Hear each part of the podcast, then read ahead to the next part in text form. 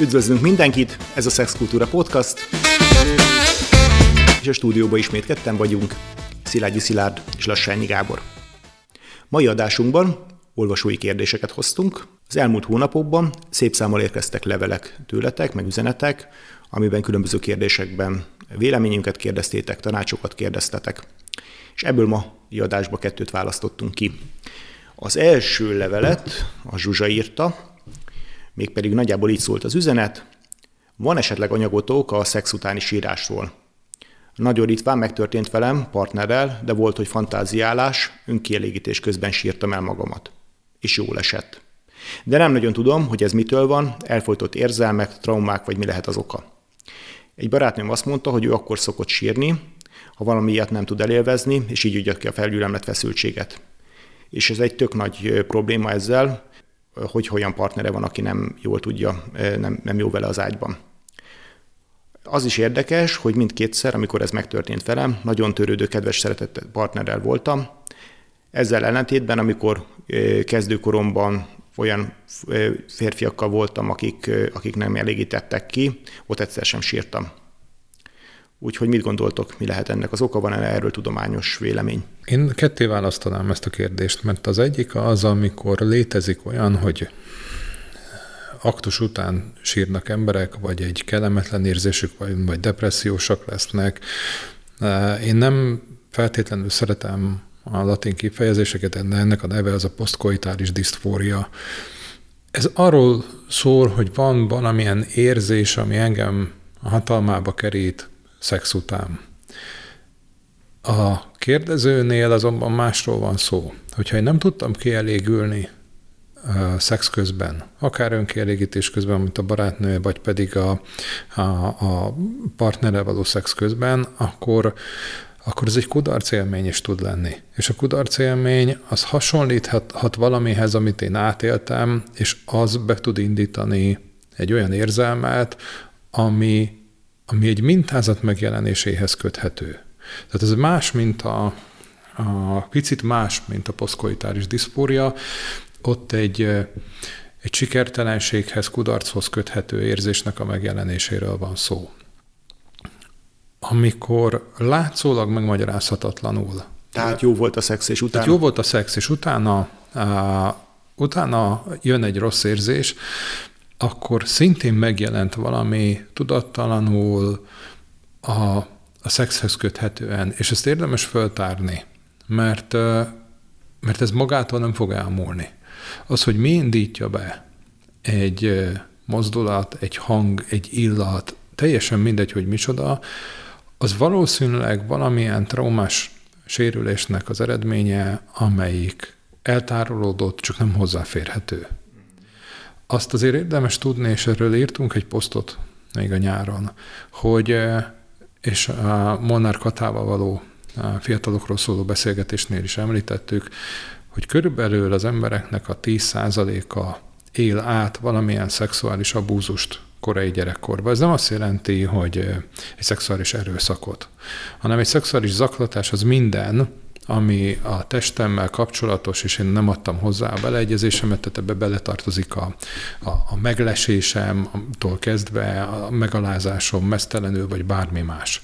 Tehát az, hogy én egy nagyon intim kapcsolódás után én egy rossz érzést érzek, az, az teljesen rendben van, mert nem attól érzem én azt a rossz érzést, ami történt, hanem attól, hogy történt valami, ami az agyamat emlékezteti egy olyan eseményre, amire, ami nekem rossz volt, és azt még egyáltalán nem dolgoztam föl. Abszolút. Tehát akkor itt, amit elmondtál, itt két fontos különálló típusról beszéltünk, vagy majdnem, majdnem különálló típusról. Az egyik az az, hogy orgazmus valaki szeretett volna elérni, nem éri el, és egyszerűen ettől a kudarc élménytől akár sírva fakad, vagy olyan szinten érzelmileg feltolódik benne ez a felgyülemlő feszültség, hogy ez okozhat egy sírást. És a másik az, amikor kifejezetten mondjuk egy jól sikerült szex vagy szeretkezés után valakiben rossz érzések keletkeznek, és nem tudja ezt a partnerével összekapcsolni ezt az érzéseket. Azt mondja, hogy ez nem a partner tehet róla, nem a mi kapcsolatunk tehet róla, hanem hogy valami mástól rossz érzésünk van. Na most Zsuzsa azért egy harmadik típust is szerintem behozott ebbe a képbe, mégpedig azt, hogy tök jól éreztem magamat, én alapvetően érzelmileg nem éreztem magamat ebben a kapcsolódásban sem rosszul, hanem mégis egy ilyen nagyon erős átütő sírás is lehet. Én azt gondolom, hogy amit a szexualitásról, a szexuális gyönyörről, vagy az emberi szexuális válaszreakcióról tudunk, azért ott olyan mennyiségű hormonanyag szabadulhat föl szeretkezések, szexuális gyönyör és egyéb kapcsán, ami nem feltétlenül negatív érzésekkel társulva is akár fizikailag sírást okozhat. Ahogy egy eufórikus állapot, egy öröm állapot, egy örömhír, egy, egy valami fajta pozitív dolog is tud könnyeket csalni, egy ilyen sokszerűen pozitívan, azt gondolom, hogy maga ez a megkönnyebbülés tud, is tud alapvetően egy ilyen nagyon erős, negatív érzelmektől mentes sírást eredményezni. Tehát én azt gondolom, hogy talán egy harmadik típust is érdemes itt be, belehozni. Gondolatkísérlet szempontjából mindenképpen. Hát a kontrollvesztés önmagában. De, de, én, de én ezért tartanám magamat ehhez a kettőhöz. Ugyanis a sírásnak annak alapvetően két funkciója van. Az elsőt azt nagyon sokan szokták ismerni, hogy eh, megkönnyebbülök valamiféle fájdalomtól. Ugye itt is vannak mindenféle magyarázatok, mert a könnyekben magasabb a stresszhormonok szintje, van, aki azt mondja, van olyan tudományos megközelítés, hogy a sírással én csökkentem a stresszhormonok szintjét, van, aki azt mondja, hogy mivel akkor sírok, amikor eleve magasabb eh, stresszhormonok eh, jelenléte a szervezetemben, nyilván a könnyekben is az lesz. Lényegtelen 10-15 perc sírás, az meg tudja könnyebbíteni, vagy könnyíteni a lelkemet. De van egy másik funkciója a sírásnak, és ezért én azt gondolom, hogy érdemes a, itt valami olyan, olyan traumára gyanakodni, ami, ami, amit nem sikerült eddig felszíne hozni, hogy a sírásnak van egy olyan funkciója, hogy ez egy szociális jelzés, hogy van valami bennem, amit én nem tudok egyedül vinni. Én azt a példát szoktam mondani beszélgetéseknél, hogy ha én látok egy kisgyereket ülni egyedül, uh-huh. akkor nem szól, megszólít ugyan bennem egy hang, hogy, hogy oda kell erre a kisrácra figyelni, de ha az a kisgyerek sír, akkor ez egy egyértelmű jelzés arra, hogy valami nincs rendben vele, és segítségre van szüksége. Tehát a, a sírásnak van egy szociális funkciója, az pedig az, hogy nem tudok megküzdeni valamivel, ami bennem van. Az, hogy ez a felszínre kerül szex után, vagy szex közben élek én meg valamit. Nagyon sok olyan dolog van, amit, ami, ami nem tudatosan tárolódik bennem. Uh-huh. Azok az élmények, amiket én megéltem, nagyon gyakran nem a tudatosság szintjén jelentkeznek. Tehát a sírás az bőven belefér abba, hogy, hogy, hogy, hogy gond, sokan gondolják azt, hogy az agyunk az valamilyen ilyen kémiai szerkezet, és valóban a hormonok hatnak arra, hogy én miképpen élem uh-huh. meg, mhm. de a hormon szintek nagyon sok esetben uh-huh. nem adnak magyarázatot arra, hogy én mit érzek. Ennél azért jóval összetettebb az agyunk, jóval bonyolultabb a húzalozása, és azt se, azt se felejtsük el, hogy a szex által megélt, vagy az orgazmusban, vagy az összekapcsolódásban megélt állapot, az egy nagyon regresszív, tehát magyarul egy nagyon nagyon kezdetleges, nagyon egyszerű lelki állapot, leginkább ahhoz hasonlítható, mint hogyha én visszamennék mondjuk egy csecsemőkorba. Tehát én egy nagyon, akkor, egy, akkor én egy sérülékeny, nem tudatos állapotban vagyok, ami bőven előhívhatja azokat az emlékeket, amik, amiket én valaha megéltem, de egyáltalán nem emlékszem rá. És akkor ugye egyáltalán nem biztos, hogy arról van szó, hogy itt egy abuzív dolog történt, Lehetséges az, hogy én a gyerekkoromról olyan emlékeket tárolok, hogy én nekem az nem volt jó. Abszolút. Én azért, amire gondoltam, azok adott esetben egészen konkrét nem feltétlenül nagyon régen történt a dolgoknak is a feszültségének a kihúzódására is, is lehet. Magyarán itt, hogyha mondjuk Zsuzsait például masturbálásról ír. Képzeljük el azt az állapotot, hogy valaki mondjuk csomó feszültséget élt át az előtte való napon, hetekben, bármi. Eljut a gyönyörig, el, bejut egy, egy kontrollvesztett olyan állapotban, ahol elengedi magát, ahol egy csomó hormon, pozitív hormon felszabadul, és akkor sírja el magát. És ez simán lehet, hogy ez effektíva annak a kiengedése, ami jön, ami esetleg az csak annyi, hogy egy munkahelyi, vagy egy emberi feszültség, vagy egy családi feszültségnek a, a Ebben, aki csak teljesen igazad van, csak én erre mondom azt, hogy ezek a megélt dolgoknak a felszínre jövetele. Tehát, hogy magyarul megéltem valamit, amit eddig visszafolytottam, elfolytottam, kontroll alatt akartam tartani, és akkor má, már is elmondhatjuk, hogy az egyik legkárosabb dolog, amikor én el akarok folytani valamit. Persze. Tehát amikor arról beszélgetünk, hogy az érzelmek azok jogosak, az érzelmek megélése az mindig jogos, akkor nem arról beszélünk, hogyha nekem fájdalmam van, akkor üvöltenem kell, hogyha én haragszom valakire, akkor fejbe kell verjem, hanem az érzéseim jogosak, és a cselekedeteimet tudom kontrollálni. Tehát magyarul egy, egy munkahelyi feszültségről igenis beszélgetnem kell, ki kell tudjam beszélni azt a feszültséget, magyarul megoldásokat kell találjak arra, hogy az érzéseimet valamilyen módon manifestáljam úgy, hogy azok ne legyenek károsak sem magam, sem más számára. Igen. Egy aspektusát szerintem még érdemes erről, erről beszélni, ennek a sírásról, a szex utáni sírásról. Mit tehetünk mondjuk partnerként, hogyha a partnerünk elsírja magát szex után, szex közben, mi a jó magatartás? Nyilván találkozhatnak nők is azzal, hogy egy férfi sírja el magát, de azért a gyakoribb helyzet talán azért az ebben a felállásban, hogy mondjuk egy nő sírja el magát a szeretett partnerünk szex után, szex közben. Milyen magatartás lehet, ami praktikus és fölvenni, vagy hogy lehet ezt jól, jól kezelni? Minden ilyen esetben, amikor megjelenik mondjuk a sírás, akkor én, én azt szoktam javasolni, hogy ne akarjuk megoldani a helyzetet ott nem egy racionális megoldásra van szükség. Ott egy érzelmi azonosulásra van szükség, hogy én ott legyek vele. Uh-huh.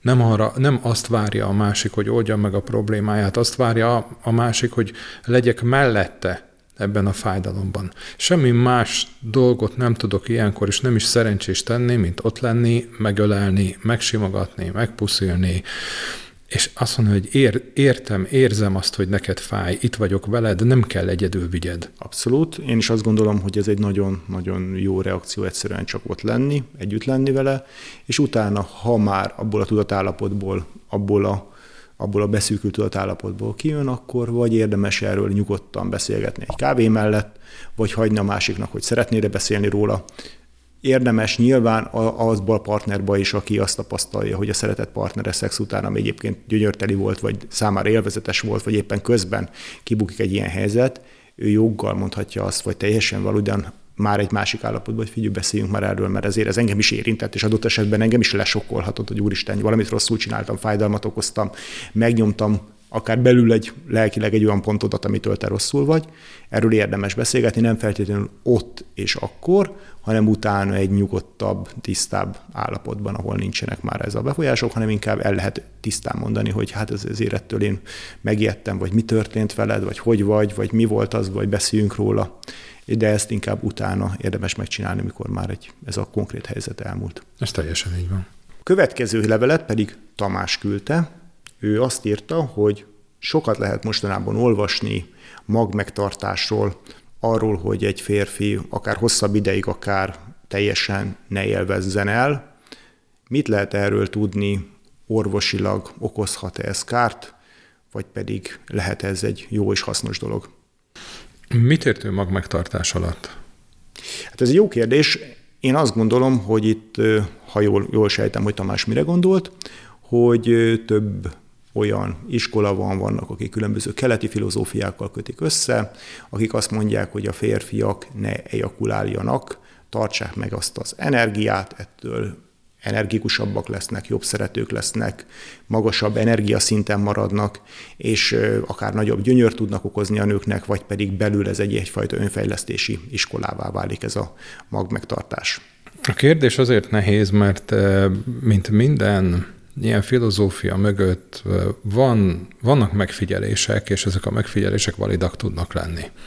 Magyarul igen, egy, egy ejakuláció után a férfiak egy jelentős része energetizálatlan állapotba kerül, jelentsen ez bármit is, a spirituálisan vagy ezoterikusan, alapvetően arról van szó, hogy egy ernyet állapotba kerül valaki, nem csak a hímbeszője, hanem ő maga is lelkileg egy, egy ilyen nagyon, nagyon, nagyon nihil az, amiben bele tud ilyenkor a férfiak egy jelentős része süllyedni. De ez nem egy energetizálatlan állapot, ez egy normál, normális reakciója a testnek. Ez nem azt jelenti, hogy én elpazaroltam az energiáimat. Ez, ez a következő ejakulációnál is nagy valószínűséggel így fog történni. Mint ahogy nem lehet azt mondani, hogy egészséges dolog hetente egyszer, ötször, tízszer szexelni. Mindenkinek megvan a maga maga tempója, mindenkinek megvan a maga igénye, amiben jól érzi magát, és ráadásul ez koroktól, korszakoktól, mármint az ember korától, napszaktól, nagyon sok mindentől függ. Ha sok a stressz, akkor van, aki többet akar szexelni. Ha, van, ha sok a stressz, van, aki kevesebbet akar szexelni. Ha fáradtabb valaki, akkor van, amikor kívánja azt, hogy kielégüljön, és akkor tud, tud jól pihenni. Ha valaki nagyon fáradt, nem kívánja a szexet, mert nem fog.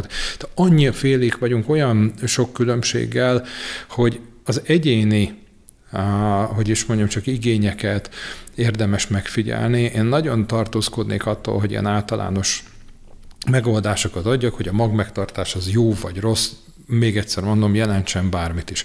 Az biztos, hogy, hogy időről időre a férfiaknak szüksége van arra, hogy ejakuláció útján a, a megtermelt a ondót, a megtermelt váladékot, a megtermelt spermiumokat, azokat, azokat, azokat kiürítse. És az, hogy ez, ez hetente egyszer történik meg, vagy havonta egyszer történik meg, én azt gondolom, hogy ez, ez a fajta szükséglet, ez biológiai szükséglet.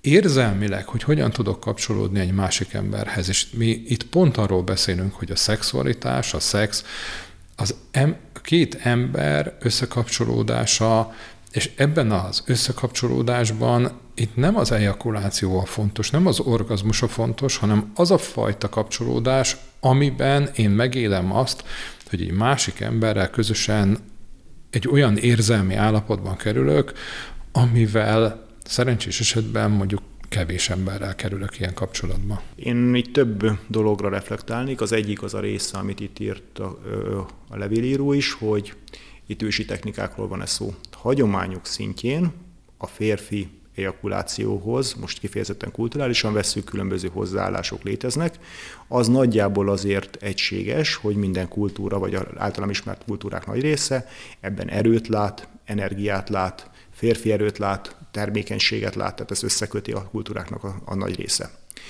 Hogy ez a fajta dolog adott esetben egy erő megtartást is jelenthet, egy kontrollt jelenthet, ez főleg indiai, aztán pedig egyéb távol-keleti kultúrákban van benne elsősorban, hogy, hogy itt, itt egyfajta kontroll tartása, vagy esetleg a spermiumnak valami fajta keringetése, megtartása, különböző taoista és egyéb indiai irányzatok, vagy taoista, vagy illetve különböző irányzatokban vannak, Indiából származó irányzatokban megtalálható ez, ezek a tanítások. Illetve hát amit közel-keleten, vagy elsősorban például a zsidó kultúrából hozhatunk, ahol például a mag elveszejtésének a tilalma, ami azt jelenti ugye, hogy ebben a ejakuláció, ahol bizonyos, főleg ortodox zsidóságban a maszturbálás, az öncélú maszturbálás is tiltott tevékenység egyes irányzatoknál. És, és ott csak, tes, csak, csak elben, csak házas élet közben lehet a kilövelésnek helye, illetve nyilván, ha álmok közben történik meg spontán módon, azzal, azzal, azzal különösebben nincsen, nincsen baj, de effektíve egy, egy néhány vallási irányzat magát a maszturbálást és a férfi maszturbálást is egyfajta tilos dolognak, egy magveszélyvejtésnek eh, tekinti. De ott viszont például a visszatartás sem házas életben, az sem, az sem szabad, az, is, az, az meg a másik dolog, ami szintén tilosra válik. Ez a kulturális eh, része a dolognak. A másik része a dolognak a ejakuláció és az orgazmusnak a kapcsolata, amiről már többször beszéltünk. Egy nagyon fontos tényező van, hogy az orgazmus és az ejakuláció az nem feltétlenül jár kéz a kézben. Nyilván a többség férfi tapasztalata az az, hogy ha kilövelek, akkor gyönyört élek át, és hogy akkor élek át gyönyört, hogyha kilövelek. Ez két különböző dolog. Beszéltünk már sokszor az orgazmus típusokról, akik erről érdemes, van, van korábbi adásunk, még az elején vettünk föl egy ilyen adást, és abból teljesen világos, hogy mind a férfi, hogy a férfiak is nagyon sokfajta gyönyört tudnak átélni. Ez egy tulajdonképpen agyban létrejövő folyamat, nagyon sokfajta iránya létezik, és ebből csak egyfajta az, hogy effektíve kilöveléssel párhuzamosan megy a dolog, sőt adott esetben akár lehet kilövelés nélkül is mondjuk aktus közben elélvezni, meg lehet tanulni ennek a technikáját. Tehát az orgazmus és a kilövelés az nyilván kézké külön választható, sőt, vannak olyanok, akik azt a típusú technikát próbálják meg megtanulni, hogy ne távozzon effektíve a péniszen keresztül a kilövelő ondó és prostata folyadéka, hanem vannak olyan megfigyelések, hogy ezek valahogy visszaürülnek tulajdonképpen a húgyhólyagba. Hát a húgyhólyagba visszaürülő ondó az már inkább egy problematikus dolog, de azt gondolom, hogy igen, és erről majd lesz másik adásunk, hogy a szexualitás tanulható, és hogy meg lehet tanulni, és tanulják is meg a férfiak azt, hogy hogyan, hogyan tudják elérni a száraz orgazmust. Itt inkább nem a magmegtartás lenne a cél, hanem az, hogy egy olyan szexualitást megélni, amiben, amiben én a partneremre esetleg jobban tudok figyelni. Én legalábbis ezt így gondolom. Igen, és akkor még a, ezzel kapcsolatosan egy gondolat, hogy önmagában az, hogy az ember megtanulja, és ez, azt gondolom, hogy ez mindenféle értékítélet nélkül hasznos, hogy kontrollálni tudja a saját működését, a saját orgazmusát, és ez ne egy megfeszített, folyamatosan tudatos erőből, izomból való kontroll legyen, ahol nekem állandóan észnél kell lennem, hogy mondjuk ne, ne ejakuláljak egy pillanat, egy pillanat alatt, akár a harmadik másodpercben, akár a 23 hanem, hanem inkább ez egy elengedett dolog legyen, de mégis legyen egyfajta kontrollja egy férfinak a saját orgazmusa fölött, a saját ejakulációja fölött. Ez egy nagyon praktikus dolog. A másik részt, hogyha én ezt megközelítésbe veszem, és ezt most praktikum részéről mondom, én azt gondolom, hogy mindenkinek van egy biológiailag adott mondjuk refrakter periódusa, ez az újratöltési periódusa, amit a emberi válasz, a szexuális válaszreakciók között már Master Johnson és Johnsonék leírták, Master és Johnson leírta. Ebben nyilván vannak emberek, akiknek ez naponta egyszer megy, van, akinek két naponta egyszer, van, akinek az első újratöltés az három perc, vagy, vagy két perc, és, és, és vannak adottságok, és igen, léteznek férfiak, akinek naponta ötször való ejakuláció sem jelent különösebb nehézséget, vagy akár extrémebb számok is vannak, akinél de sokkal lassabb, aki számára ez mondjuk heti egy-kettő az úgy körülbelül úgy, úgy jó, vagy megfelelő, vagy nem jelent különösebb megterhelést. Na most azoknál a férfiaknál, akik nek viszonylag ez alacsonyabb. Tehát, hogy hosszabb idejű az utántöltési periódus, és van egy olyan partnerük, akik azért kívánja a szexet, többet kívánna, szeretné rendszeresen megélni, ott mindenképpen egy létfontosságú, hogy ezzel megtanuljon gazdálkodni. Ha úgy viszont olyan partnere van, aki számára igen, ugyanúgy az heti egy-kettő tökéletes, és egyébként a aktusnak a ideje, mennyisége az mind a kettők számára kielégítő, akkor nem kell feltétlenül ezzel rászólni. Ahol viszont ebben eltérés van, ott szinte létfontosságú, hogy megtanuljon gazdálkodni. Az a férfi viszont, akinek azért ez a reflekterparédusa, ez gyors, ott van, ott azt gondolom, hogy ezre kevésbé van rászorulva, de játék szintjén, azon a szinten, hogy tudjon gazdálkodni a saját energiájával, mindenképpen nagyon hasznos lehet. A másik fele a dolognak, hogy én és ez már visszatérve arra az adásunkra, ahol különböző spiritualitásokról, meg egyebekről beszéltünk, én azt gondolom, hogy nagyon sok ember, aki ebbe belemegy, ebbe a magmegtartásos iskolákba, különböző hát mondjuk azt, hogy kevésbé tradicionális irányzatok, vagy látszólag tradicionális irányzatoknak a nevében ők most tantrát, meg egyebet vesznek, amikről mi beszéltünk, hogy ezeknek a 90%-a mindenféle modern kitalálmány, néhány éves vagy évtizedes dolog, Ebben nagyon sok görcsösség szokott lenni a gyakorlatban. Vannak biztos kivételek, vannak, akik ezt másképp csinálják, de ez egyfajta ilyen elitizma. Én olyan kemény vagyok, én túl bírom tartani, én, én, én vagyok a legfaszább zsávó. Ami egy fejlesztési szintig jó, egy másik idő után viszont öncélúvá válik. És na több nő támol be arról, hogy ilyen iszonyatosan kontrollos férfival való együttlétnek az elején még szórakoztató volt, aztán viszont rihatul hangolóvá vált ez a része a dolognak, tehát amennyiben ez egy ilyen görcsös, feszült állapottá válik, hogy én bírom, én tudom, és közben kontrollat vagyok, valószínűleg a játék és az élvezet részét tudja elvinni. És biztos, hogy léteznek olyan emberek, akik ebbe be tudják építeni az életükbe, energikusabbnak érzik, spirituálisabban egy jó útnak érzik, és megtanulják pluszban gyönyört is átélni, akár ejakuláció nélkül. És akkor még egy, a levélírónak még egy fontos kérdése volt, hogy egészségügyi kockázatok léteznek ebben, ebben ellentmondásosak a tudományos publikációk. Egyrészt van, egy, vannak olyan orvosi kutatások, akik azt mondják, hogy X számú ejakuláció az jelentősen csökkenti a, tehát a havi szinten a prostataráknak a kockázatát. Mások az, más publikációk ezt nem támasztják pontosan alá, azt mondják, hogy kevés a statisztika, hiszen mondjuk elég nehéz ezt hosszú távon mérni. Tehát azért évekre visszamenőleg, hogy valaki x hogy ezen a héten hatszor ejakuláltam, és ezt nagy számokkal meg tudom csinálni, és utána utánkövetéssel tudjuk éveken keresztül vinni, ezt nehéz meglátni. Tehát vannak olyan orvosi vizsgálatok, akik azt mondják, hogy csökkenthető mondjuk a prostataráknak a kockázata megfelelő mennyiségű ejakulációval, mások azt mondják, hogy ezekhez nincsenek jelen pillanatban szignifikáns eredmények. Azt gondolom, hogy amit te megfogalmaztál, az pontosan arról szól, hogy a szex, a szexualitás, az nem egy öncélú dolog. Az egy páros a tevékenység, és egy páros tevékenységnek az a fajta megélése, hogy mi hogyan tudunk jól együtt lenni, hogyan tudunk jól kapcsolódni egymáshoz. Köszönjük szépen! Ez volt a mai Szexkultúra Podcast, és hogyha véleményetek, kérdésetek, témaötletetek van, akkor keressetek minket akár a Facebookon, akár az Instagramon, akár pedig e-mailben. Köszönjük szépen a figyelmet!